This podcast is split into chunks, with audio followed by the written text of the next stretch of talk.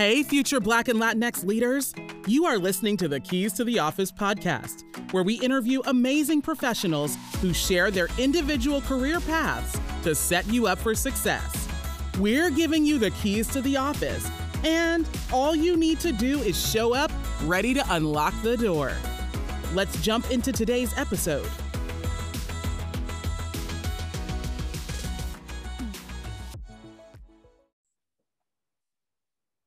Good morning, good afternoon, good evening, Keys family. We are in for a treat.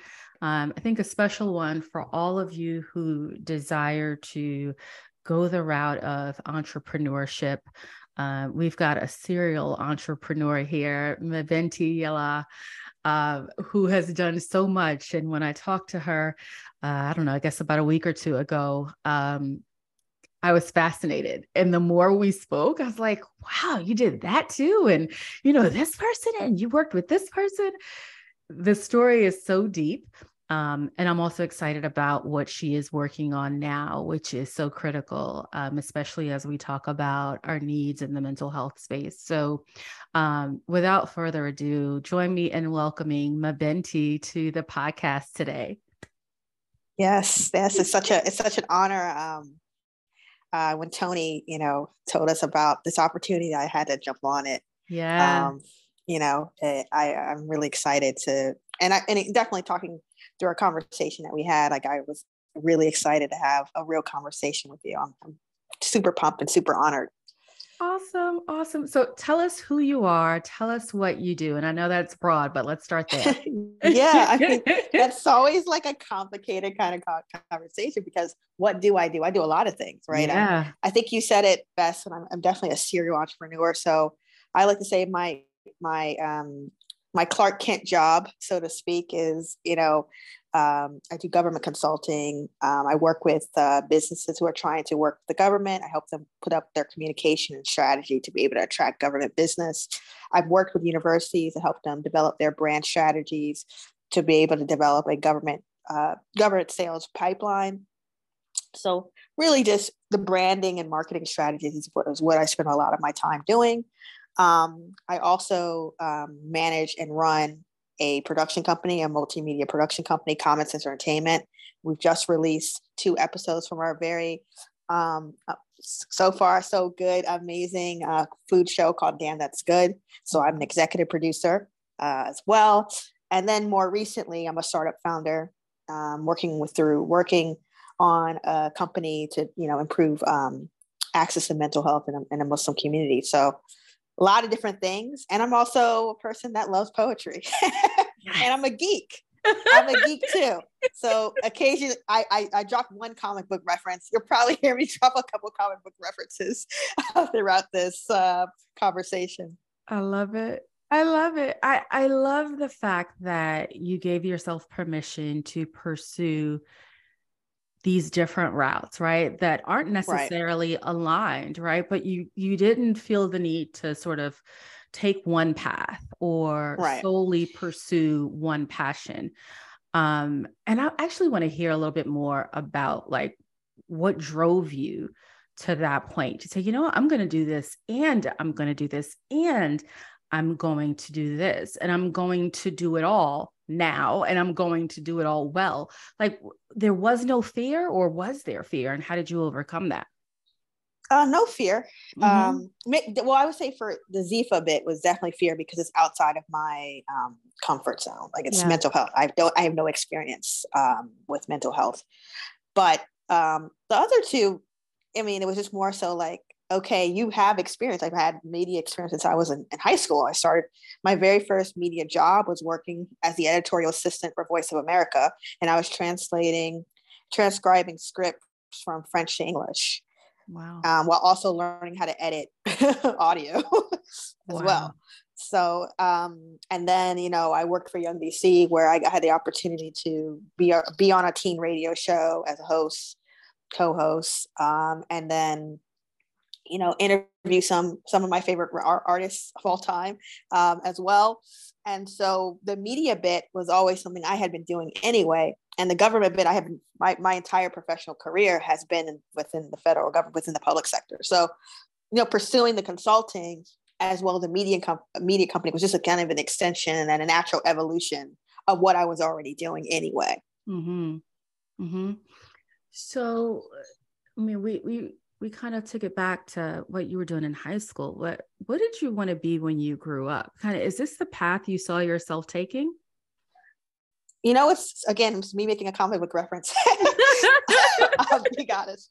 My early on, I was obsessed with Lois and Clark, with Dean Cain and Teri Hatcher.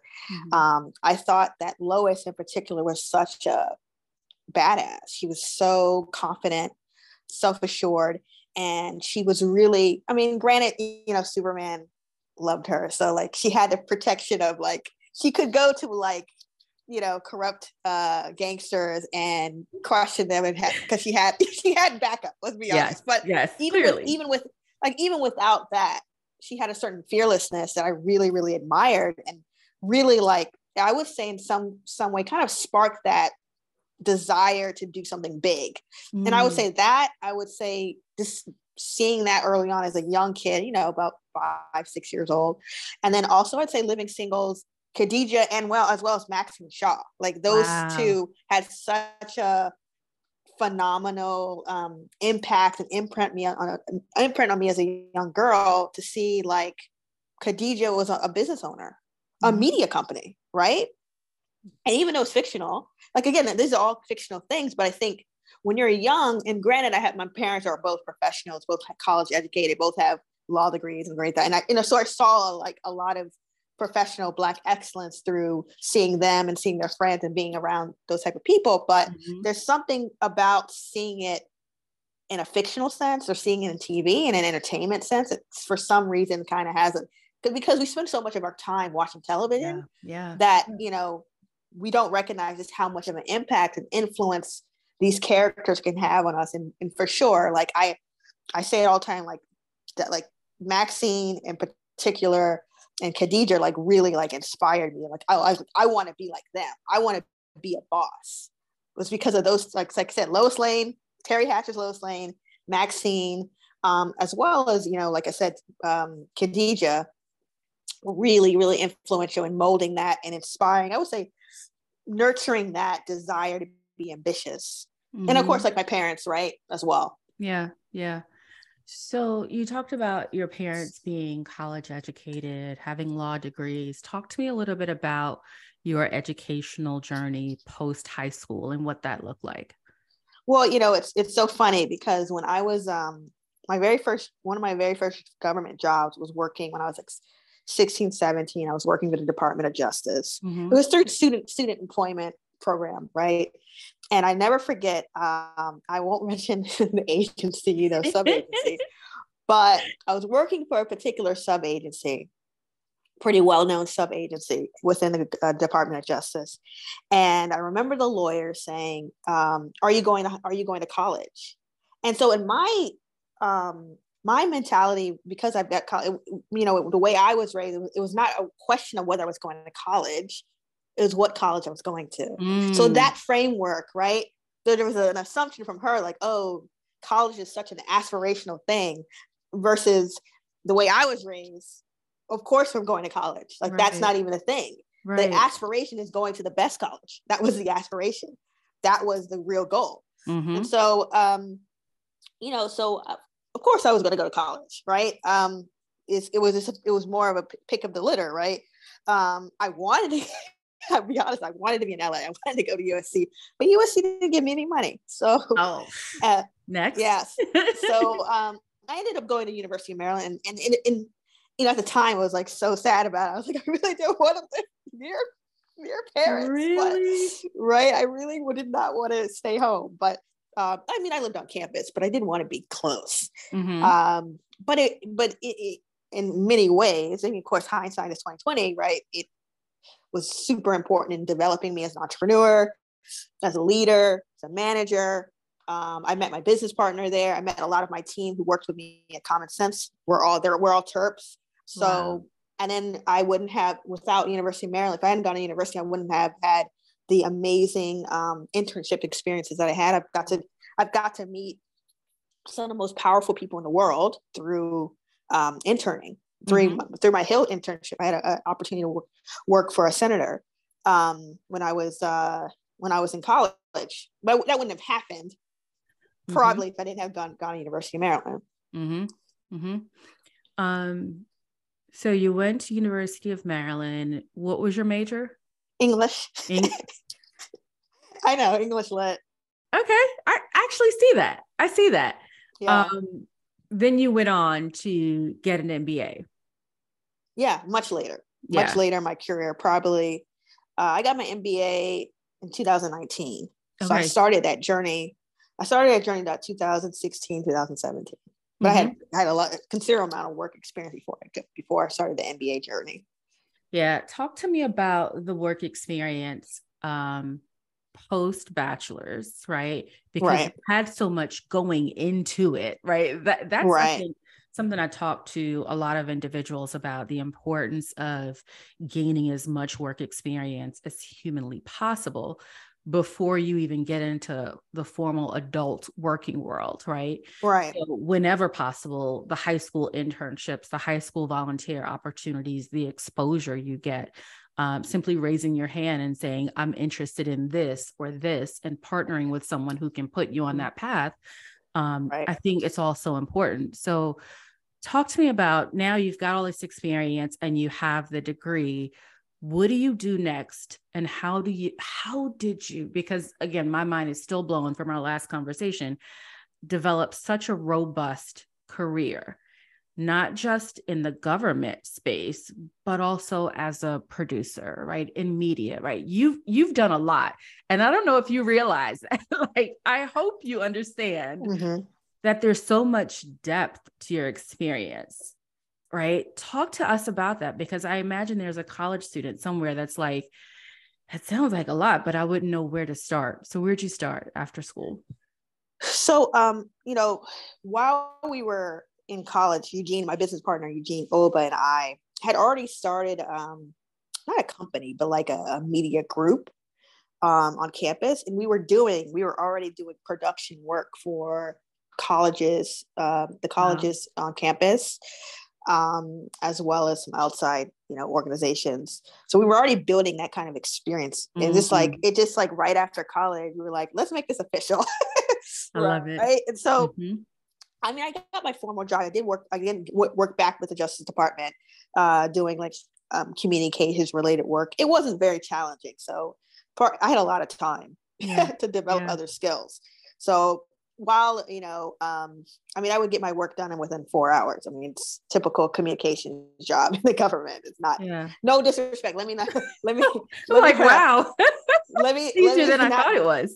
No, let me not disrespect you know the real hardcore communications um, folks uh, you know who are doing public affairs work whatever um, it's it's it's just for me because i'm a quick learner and mm-hmm. i'm pretty efficient it didn't take me that long to do my work so um, so a lot of that time I would find other things work things to do. I would ask for a lot of work. So I was developing, learning. I would ask the, the one my boss like like she would have me you know edit her stuff I got to work write policies, um, you know, and and um, you know, basically be involved with some of the communication strategy for um, some of the more legal, not not on the legal side, but more of like what's the strategy for you know some of their the new policies that we're going to be implemented with uh, within um, my particular uh, division. Mm-hmm. So that was a challenging. I mean, that was when I because I was you know bored. I'm be honest. I finished my work pretty quickly. Mm-hmm. So um, so because the work wasn't as rigorous, I had an opportunity. We had time to be able to develop common sense entertainment. We had time to be able to like. I always believe in baptism by fire to bit to, mm-hmm. to the mm-hmm. sense that we made you know we kept we just we found whatever we could and put documentaries together and and it's kept producing right and so our very first film um, was featuring a band and it was a really robust project. It was our first real big documentary project. Because prior to then, we did like a few, you know, short videos, and then I was like, let's do something ambitious. Let's do a documentary. Mm-hmm. Um, and so from there, we're just kind of learning. Like I'm learning how to be a better producer. Um, Eugene is learning how to be a better producer as well, being beyond on management side is managing a team. and learning the technical stuff, technical things along the way, and also continuing continuing to have the appetite to learn outside of the field. And so building is really like while I was working, like I said, my Clark Kent job was working for the government, doing communication work. I'm Supergirl, Superman, right? Mm-hmm, uh, mm-hmm. Outside by doing the, you know, lit, sometimes actually literally going from work and going to, all the way to College Park. That's where we shot our first documentary and staying there till like midnight to shoot. Wow. And then going, then having, then having to get up um, at five, six, or seven o'clock to get to work um, on time. So that just making that kind of sacrifice, you know, mm-hmm. is, is, a re- really big part of my ability to be able to juggle both kind of careers. Wow. Wow. Um, so much I want to dive deeper into. But but before I do that, right? We touched on something earlier, and that's your current um, startup company, right? Yes. Um, which when you told me about it, I thought, wow, like that and and and i talk often about mental health and finding the right therapy right. and i'm a huge proponent of therapy. Um, talk to me a little bit about your startup um, and and your why behind it too. Yeah so um so Ziefah health is pretty much you know eh, you know i think all my my business is like babies but it's probably my if you know you're not supposed to have a favorite child it's probably my favorite child right um because it, it's, it's you know the reason being it aligns with um, and it was so funny right I was talking to you I was I was on a call with my friend and I was saying you know talking about how I'm you know pivoting careers and it's it's it's a business that aligns with every aspect of who I am my mm-hmm. faith as well as you know my my business instincts and uh, skills and habits the entrepreneur in me, as well as, you know, it's fulfilling and, and um, gratifying work. So getting back to the, the company itself, so it's called Ziefah Health. And what we're trying to do at Ziefah Health is to streamline the process of, of matching Muslims with qualified, culturally competent mental health providers. Mm. Um, and the why really comes from the fact that um, many of us have these different issues, and they're t- typically in, in therapy, um, in the mental health space. There's a sort of one size fit all situation, right? Where it's like there's this idea that you know, kind of treat everybody. People who have similar issues have similar. There's a similar way to to you know approach that. But what we found, and through my research, the importance of having culturally competent people because there's certain things that as a Muslim and as a black person that you know certain people from other ethnicities would not really necessarily understand and may look at those different uh, may look at those different practices or rituals as, as some, being something that may be problematic, but really it's just a it's just a way of people processing things. I'll give a great example for you. Mm-hmm, mm-hmm. A good example would be one of the things as Muslims that we do is it's called zikr, which is basically, you know how like um you, you see Buddhist people with their beads. Mm-hmm. We have beads as well. So one thing that people do to calm themselves down, to prepare for something, you know, they'll start doing the beads and reciting different things. Allah Akbar, Astaghfirullah, Allah Akbar, God is great, Astaghfirullah, God forgive me, you know, these different things, SubhanAllah, all the different things as a way of remembering God. And then through mm-hmm. remembering God, finding calm, right? Is a means of finding calm in a situation that's very stressful. Mm-hmm. To an outside person, it may look like that person's talking to themselves, right? And it and that is and that is part of the reason why yeah. we believe that we need culturally competent mental health because that potential talking to yourself can be could be in the wrong hands i'm going to be prescribing somebody some something mm-hmm. that really doesn't need to be medically su- surprised it's just a, it's just a practice of you know so it's really trying to for, for me it's really trying to limit um cases where people are being misdiagnosed and mistreated because of lack of a, a lack of cultural understanding. Mm-hmm. So if we can limit that, and then also, you know, therapy is far. and There's a lot of data to push to, to, to back this. Therapy is far more effective when there's a shared experience. Yeah. Right. And a shared cultural identity and identity experience because you want to be you want to see your you, you want somebody who understands who you are because not only will that you know um, ensure a li- ensure that the, the quality will be you know be respected and the quality of care will be great but there's also there's a trust thing mm-hmm. and you're talking about a community for particularly the muslim community that doesn't really have a lot of trust in americans in general people in general really have a trust in the healthcare system but particularly um, you know um, muslims and, and other marginalized people have a, a, a serious distrust of the healthcare system and mental health in the in, in the country as well as around the world so you're already dealing with somebody who's a little shaky and a little distrustful. You want to alleviate the barriers by making it by creating an environment where there is trust easily early mm-hmm. on.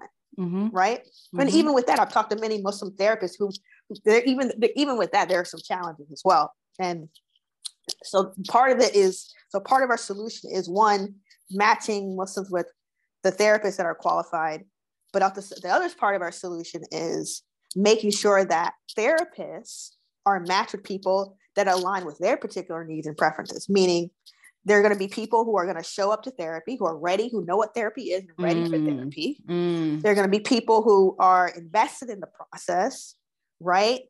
You know, um, the people who can pay for it, all sorts of things. Because one of the things that we found, you know, there's a 30 to 60% churn rate within mental health in terms of you know um, re- retaining clients. And mm-hmm. and it costs the industry as a whole.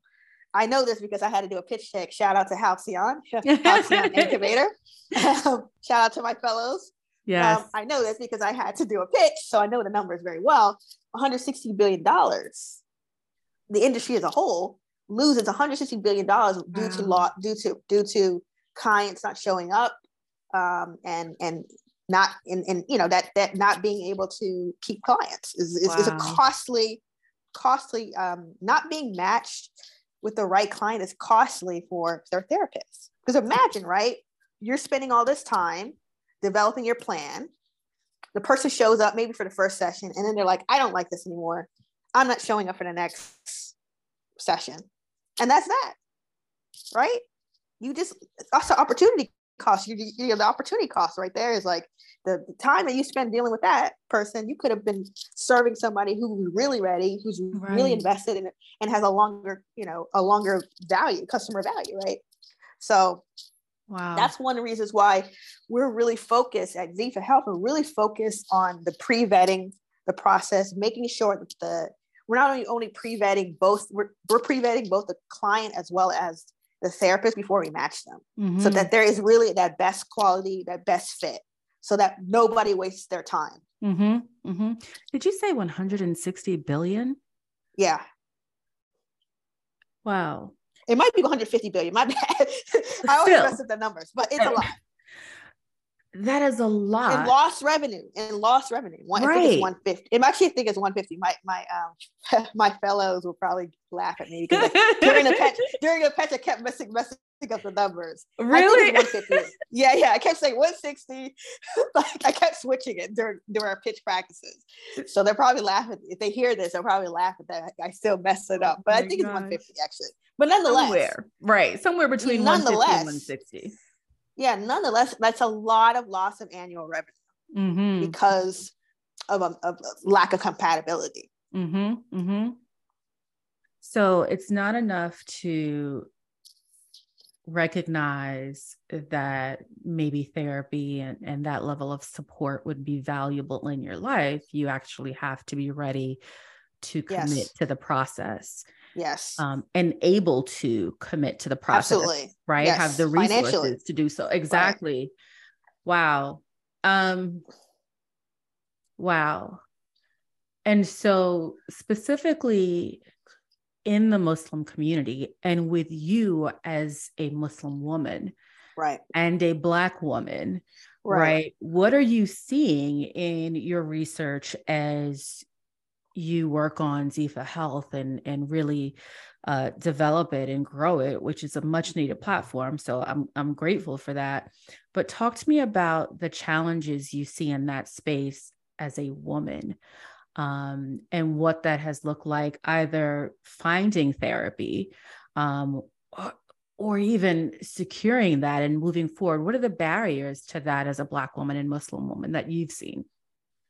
Yeah, I mean, it's just, it's it's it's the supply, right? The, the mm. biggest issue within the mental health space, and it's not just Muslims. It's like the space in general is in general, there yeah. are a lot of there are lack. There's not enough.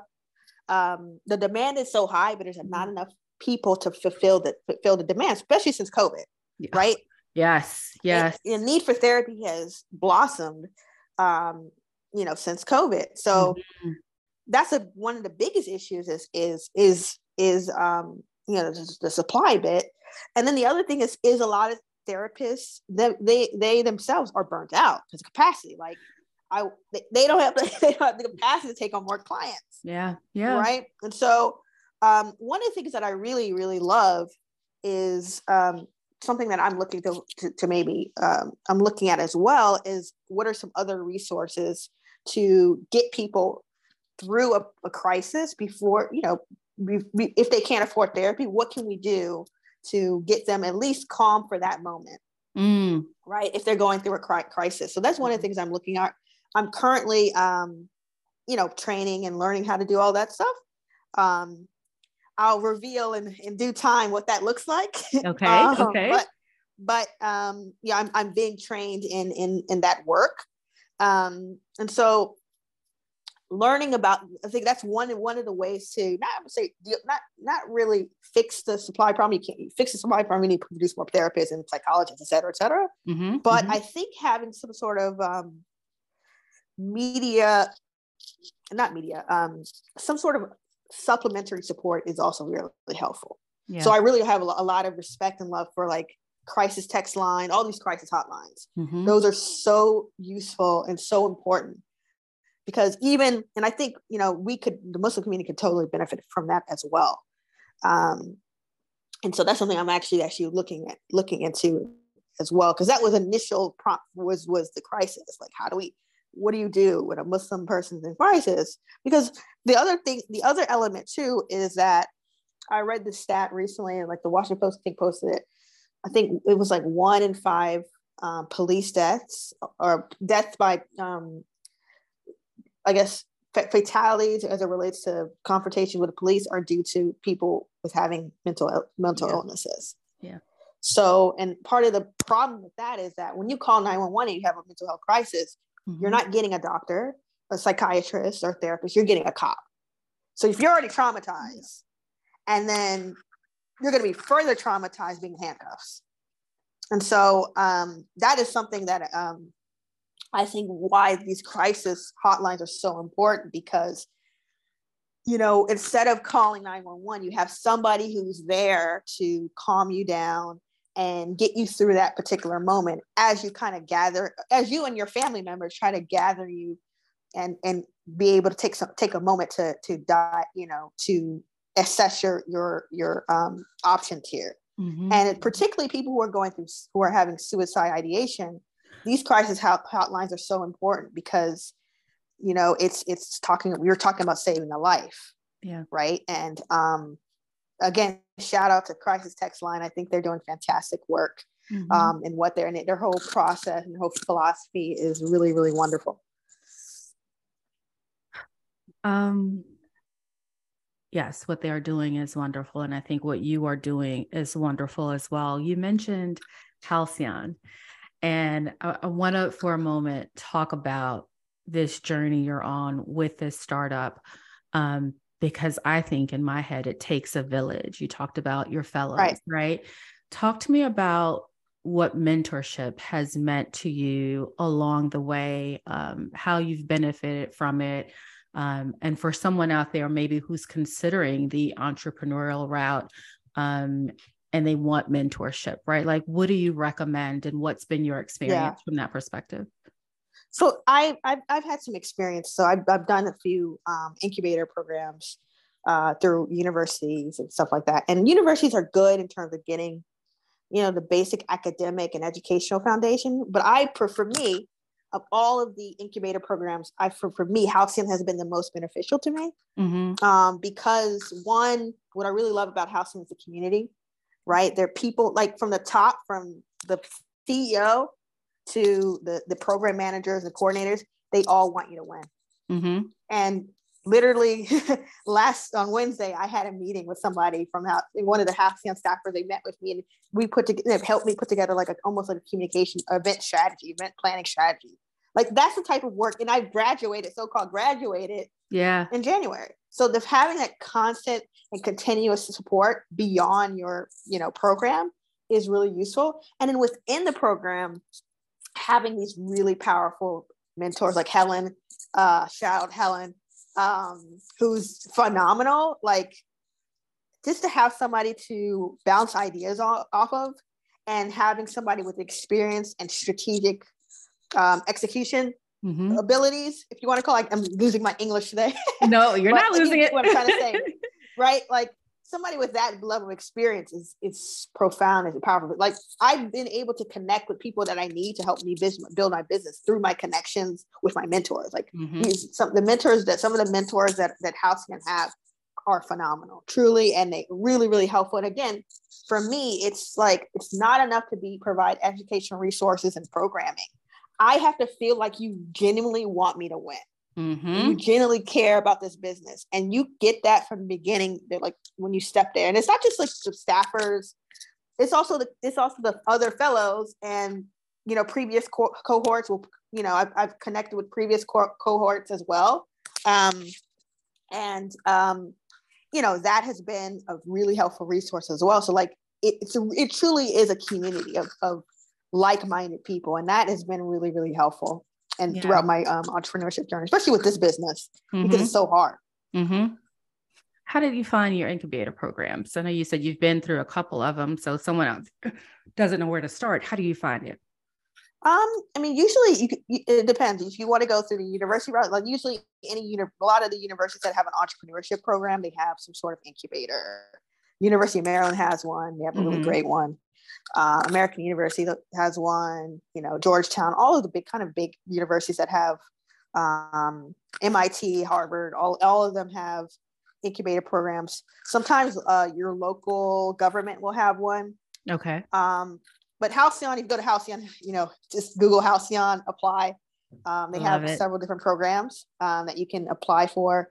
Um, really, just for me, was just doing a Google search, incubator, tech incubator, and boom, uh, finding kind of what works with your style and what what what you want to do and that are kind of aligned with um, your values as well. Because part of mm. part of of any type of mentorship or any type of uh, programming you want to make sure that you know they're going to be there for you. So in, yeah. in a way as much as you're interviewing for them they're interviewing for you right? Absolutely like I, you got to impress me too. Absolutely know? it's got to be a good fit both ways. Absolutely yeah Wow. You you have shared so much. Um, but I want to talk about your other baby and I know that was is your favorite, but I want to talk about common common yeah. sense entertainment because sure. um I watched an episode. What was that? What did I watch? Oh my gosh. Um, with the gentleman who was out. Oh, Eugene, eating. my business partner. Yes. Yeah. Eugene Ova. AKA I call him I call him Black Clark Kent, aka Walter Cronkite. Him. He sounds like Walter Cronkite. It was so awesome. And I happen to be a foodie. So this episode was right up my alley. So talk to us about how common sense entertainment has grown. And and I know it started back in school, right? With you and your business partner but you've done so much right with it yeah. to help develop it. What's the key to that? What's the key to a successful business like that? Because i imagine especially in the media space in production and it's tough from the outside looking in. Yeah. um what's the key to your success? Because from my vantage point i was like oh this is ready for the big screen. Like i want more people to see this. Right how do you make it work? Well, one, I'm a religious person, so fairly religious person, faith. You know, yeah. Um, yeah. this this doing the work and, and putting my hands in, in God's in God's um, let God handle handling the rest. So that's one. So there's a spiritual side of that, mm-hmm. and then from a more practical side, having the right team. I have the best business partner in the world, in Eugene Oba. He's oh. he's he's like you know he's we we complement each other our our skill set as well as our personalities I'm a bit of a hothead. I'm not gonna lie. I'm very passionate. Really? Not hot. Let me not say hothead. I'm very passionate. Let me just say that. Like I'm very like the thing about me when it, when you're on when you're under my team, I'm very protective. Okay. Like if you are disrespectful to my my my team members, I'm a different person. Mm. I'm a little bit ruthless. And he's the guy that has to calm things down, sweet talking. Me, I'm ready. To, I'm in kill mode. Like I'm be honest with you. Like I'm very, I'm like a mama bear. Like I'm a mama grizzly bear with my team. With my yeah. Team. And then we've had some instances where you know people, a client has been very disrespectful to one of my, and I had to, you know, be professional but also be ruthless a little mm-hmm. bit. Um, and so he's not like that. He doesn't. He, not saying he doesn't have a ruthless streak to him. He's he's efficient and he's great at what he does. But he's he's nice. He's a nice guy. you know, he's a really nice guy, right? You know, so we we balance each other out. And so mm-hmm. having him, you know, me being kind of a business and strategy person, um, business development strategy side of things, and him being the you know technical person, technical brain. Um, you know these these productions that you see, that's that's Eugene managing and edit, helping either editing them or leading the ed or directing the editing efforts. Mm-hmm. This is that's you know, and one thing about Eugene because we have such great chemistry.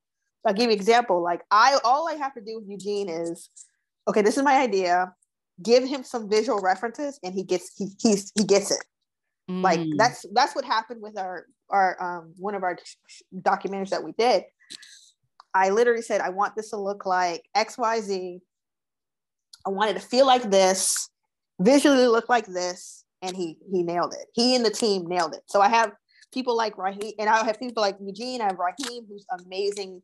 Um, he's our he's our CMO, our, our chief marketing person mm-hmm. challenging. He's been with us from, from the beginning, challenging um, me, challenging the company, um, providing great marketing strategy as well as great editorial strategy as well. And this, he just has an instinct for um, news and an instinct for, for, for, for marketing, really. He's just, he's just, and he's also just a really smart guy.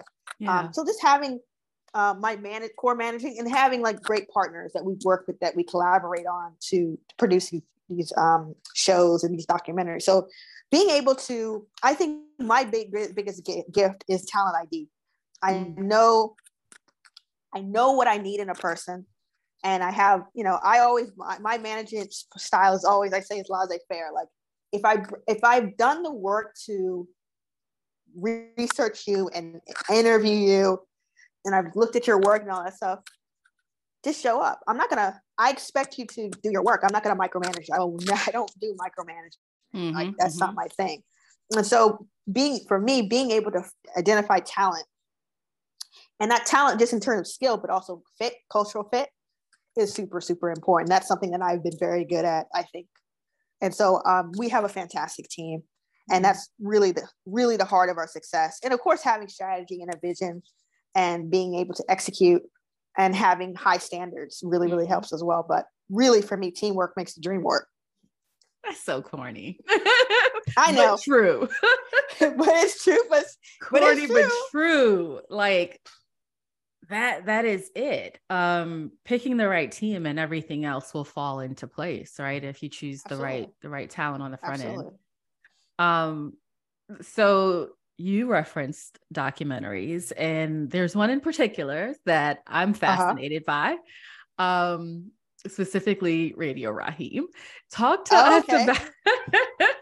okay. I know you had many, but but talk yeah. to us for a minute because I love your stories about the vision for that, right? Sort of why you felt the need to tell the story. Yeah. Um, and then how you brought it to life, the execution piece. I love it, but yeah. So I prior to um, doing well, I guess while we were developing Media House, initially Common Sense was called a Media House. It was a it was a it was a media club at University of Maryland. So while I was doing that, I was also the executive producer of a, at a radio of a radio show called DMV Let's just Radio. slide that in, shall we? right. And so and so and blessings. Like I, I got to see, you know, I got to see like I mean, I got to see Ari Lennox before she blew up. I got to see so many young DMV talent and work with them and interview them for that's again in the past. But one of the people that I interviewed was Radio Raheem.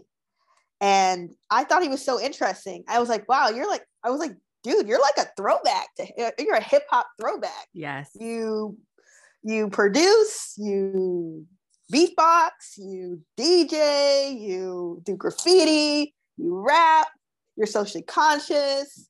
Like what? I I just for me the the idea of a Radio Raheem uh, was just a, such a fascinating thing, and I was like, and he just be, and you know we had featured him on a couple of things. I think our first documentary, and we are like, we got to. And Eugene in particular was such a fan.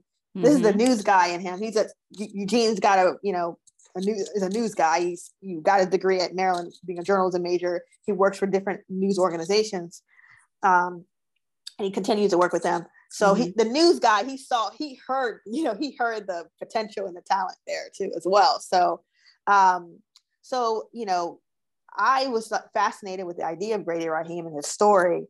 And then Eugene was like, "Oh, the, the talent." He saw the story, and so when I said to you early on, like, um, you know, all I have to say to Eugene is like kind of give visual cues. I said to Eugene, I said, if we're gonna do a Radio Raheem documentary, this is what I, I want. I want the feel to be like Protect Your Neck by Wu Tang Clan meets 99 Problems by Jay Z. Okay. Like that's a look and feel. I was like, that's a that's look and feel. So I gave him those videos. I gave him those videos. Like that's the look and feel I want yeah. for this documentary because it's confrontational. Um, it's he's in your face. He's, he's actually Radio Raheem is actually a really really nice guy, but you know he's he's he's a, you know he's an anti you know and author he's anti authoritarian type of dude. He's really, really uh, political. Mm-hmm. And, you know, I thought, wow, let's do this. And it was fun. You know, it was fun. Yeah. It was fun to unpack his story and really like celebrate him. Mm-hmm. I love it. Uh, talk to us about the other documentaries because I know you've you've done multiple. Uh, what's your favorite? Um, one if you could say a favorite. One, one we're about to do actually is this the concept of is, is, is a nerd is, is, is we're you know one that's in store is probably might, might be my favorite but for, as of right now probably be radio raheem but just for me uh visually i think we killed the visuals um mm-hmm. in terms of how i wanted to feel i wanted people to get a get a feel of of boom bap hip hop like that was the what i wanted and it was it is also the one we won a few awards for. So of course, yes. as an ambitious person, I love winning awards. And I said, mm-hmm. I told my team this year, like we're doing, God willing, we'll be working on another documentary, and also, damn, that's good, of course. Of uh, course, uh, I want. I said, folks, we're we're going for the big awards. Like let's Webbies and we're going to be at God willing, you know, Indie Spirit Festival, all of that. We're going for those. Wow. So let's let's let's aim for that. So let's make some content that's going to really shake up the world. So Mm-hmm. Um, yeah, Radio Raheem is probably my favorite. I love it. So I'm thinking about maybe the college student um, out there who is multi passionate, right? Um, as you are, and isn't quite sure where to start, how to organize these ideas, and and then as they begin to execute, how to keep track of all the things that go along with maybe a media business or maybe um, you know a startup right? Maybe they're going into the tech space. Like i'm, I'm putting myself in the shoes of someone who says i want to do all these things and i think i could do all of them well. Where do i start? Right? What's what's my first step? Do i start talking to people? Do i start researching? Do i jot out you know write down this this elaborate plan? And what do you suggest they do first? Maybe top top two or three things for them to think through before they take any other action. Do these three things first. Because you're doing so it well. i think I, uh, i'm trying um I, I, would say um, I always tell my uh, people that I mentor, uh, I always say you should do a SWOT analysis of yourself, right? And if people who are not familiar with the SWOT analysis, this is a thing that you learn in business school and, and mm-hmm. business in general: strengths, strengths, threats, opportunities, and weakness, or strengths, weaknesses, opportunities, and threats. Yep. SWOT. And so, first and foremost, do a SWOT analysis of yourself so you can really figure out, okay, what what am I good at? you know what are some weaknesses? What are some areas that i need to improve on? And from there kind of synthesize what is okay people with these type of characteristics like what do they typically go into? Mm. like what are some fields or some strategies? Or if, if you if you don't know what you want to do. If you do know what you want to do okay so how do these how do these strengths and re- re- weaknesses and opportunities how how does that um how does it how can you leverage that in a particular career path what does that look like how does that how does that translate mm-hmm. and then from there i would recommend finding people who um, who do that, who are in that particular business, either as business partners. So, for in case for me for Common Entertainment, like Eugene being a like yeah. being a production person, like um, uh, was was for me being able to find somebody, you know, whether it be uh, a productions, a, a so-called they call it, you know, in the business where the entrepreneurship world they call it technical founder right? Mm-hmm. If you're building a business. So somebody, if you're not the technical founder, finding a technical founder, mm-hmm. right? Or finding um, or deciding whether you wanted to develop that um, that side of your your um, portfolio, so to speak. Um, and then looking into, I really believe I'm a strong believer in, and this may be the business school kid in me coming out. I'm a strong believer in understanding the market, right? Mm. What's the market need? right? Really doing that that analysis. What are the legal barriers to getting in this particular industry?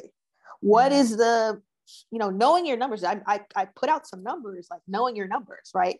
Um, you know, for example, in mental health, $527 billion uh, industry by 2030. That's how much that industry is going to be worth by 2030, God willing, right? Being right. able to see, being able to see those numbers so understanding the market, understanding, you know, they teach us in school Porter's five forces. Like that framework is super super helpful, right?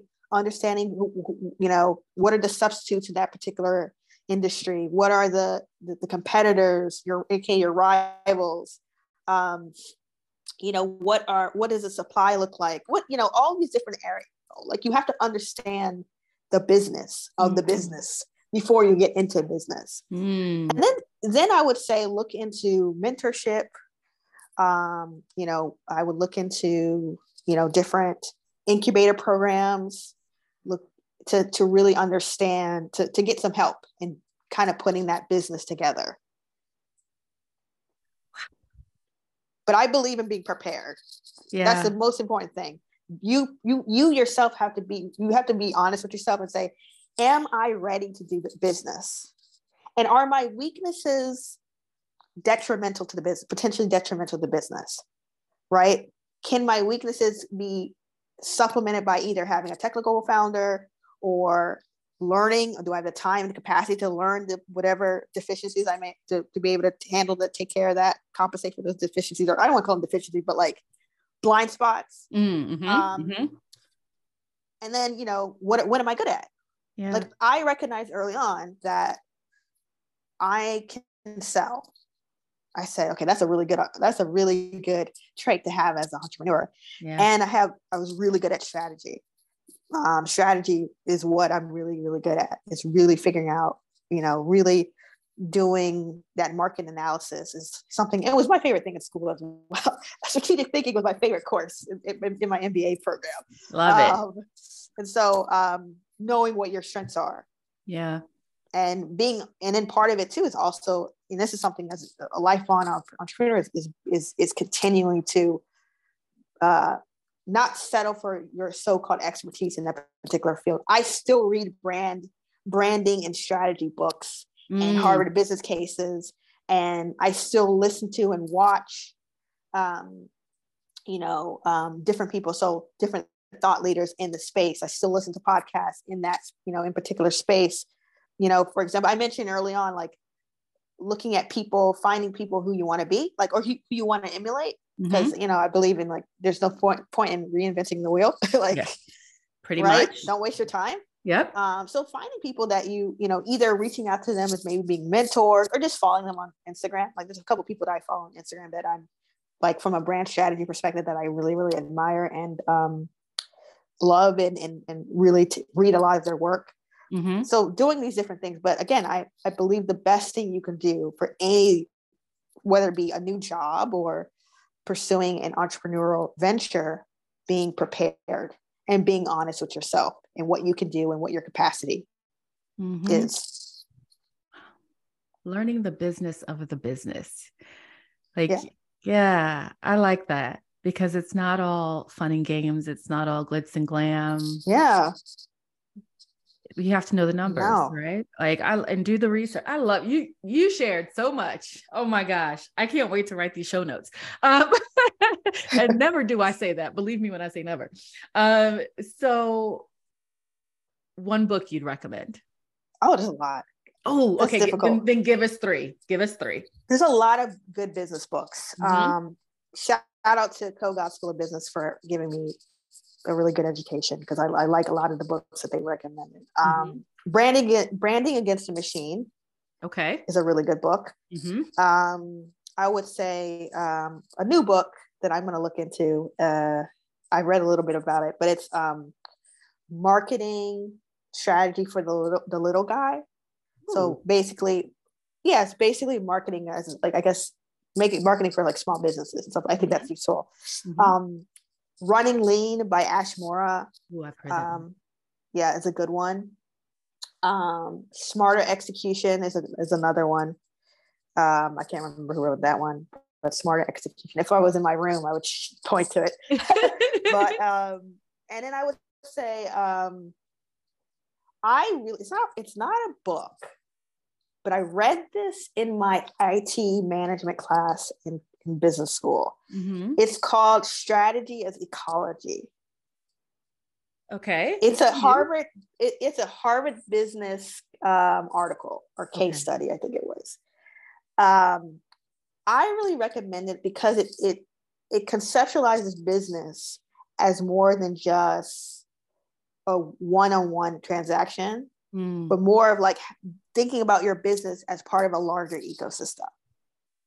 And how do you how do you manage the different stakeholders? This is really a really i i look i think i i refer to it or i look at that article at least once a month or so. Wow.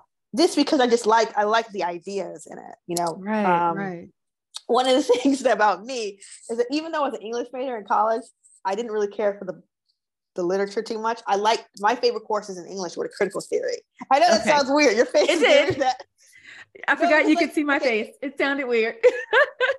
um, so like, you know, in, in, in, um, you know, when you're an English major, you're reading like Shakespeare and all that stuff. Mm-hmm. But also part of being a part of the part of the discipline of an English major is like, they have like at least at Maryland they had critical theory. So I was actually more interested in um, critical theory than I was actually interested in the novels that I was reading. Yeah, wow. so the so so so me having read a theory book loving theory, reading this strategy as ecology theory was like right up my alley. Like I'm into that type of stuff. I love theory. Mm-hmm. So I love it. Favorite podcast, and then I'm done. Ooh, favorite podcast. Um, I love the Knowledge Project. It's one of my favorites. It's um Shane Parrish mm-hmm. runs it. Um, I'm also into a bunch of sports podcasts. I love Wrighty's House. I'm a big Arsenal fan. You can't see it. Well, you yeah, I can't see. It. I'm a, I, I have a. If you follow me on Instagram, you guys already know, or, or um, you all rather not guys. You folks will already know that I'm a big massive Arsenal fan. You see it on my Twitter, you see it on my Instagram, everywhere. Um, so, but righties everywhere. I'm big, big, big in it. I today I wore my Arsenal scarf to troll people. I'm a big troll. I'm gonna be honest as well. Big troll. Big troll. I was meeting somebody. I was meeting somebody who's a, a, rival fan. I really wanted just to troll them. Wow. So, so yeah. Really, MaBinti? Really? I'm a troll. No, sports, especially now that Arsenal's good. I it's I have to bring it out. I have to do it. I'm obligated to do it. I've dealt I've dealt with so much pain for the last 20 years as an Arsenal fan. I have earned the right to you are so troll funny. back, ruthlessly troll so other funny. people. So it is what it is. Yes, it is. um, thank you for today. Yeah. This well, thank you. Been awesome. I mean, I knew it would be just based on our last conversation, but this, like, so you've shared so much, um, and I can't wait to capture all of it um, in the show notes and share the resources because there's a lot of value here for right. Our communities. Um, and I'm excited to to provide the platform to share it. So thank you for your time today. Let me ask you this. You mentioned your social handles. How can we find you? How can we support you? How can we find Ziefah Health and support as well? Okay, so Ziefah Health is still it's still a work in progress. So mm-hmm. um, but alternative common sense entertainment, you can follow us at um, common sense, I think underscore ENT. That's a Twitter Twitter handle you can just look for common sense entertainment and you see like a black um, bulb. That's us. Perfect. black and white bulb, light light bulb. You'll see that's us. We're mm-hmm. on YouTube. We're on Vimeo. We're on Instagram. Um, we also have a show called Fit to Speak, which is a news program. Definitely, probably our one of my one of our favorite and one of our best shows. Is we're really trying to change the the news programming landscape mm-hmm. by providing people really good factually um, accurate news and un, you know unbiased news. Um, so uh, I would say that CSC TV is another one. So yeah, this YouTube. And if you want to follow me and my my hear my personal thoughts on stuff, uh, you can find me at Twitter uh, on Twitter. It's at Mabinti6. Mm-hmm. And uh, you can also find me. At, am I on Instagram? Yeah, I am, but at, I'm mostly on Twitter. Mostly yeah, on mostly Twitter? on Twitter. Mostly on Twitter, trolling. There's a lot of trolling going on. I mean, it's just like my Twitter feed is a little bit of trolling, not a lot of trolling. I would say like maybe 60% trolling, but then occasionally I'll drop some wisdom. I'll be honest with you. Occasionally I'll drop a a smart a smart gem here and there um, or something introspective there. I love it. I but if you want to follow me on a more serious te- on a more serious professional level, you can always always find me on LinkedIn. I am okay. pretty active there as well. Awesome.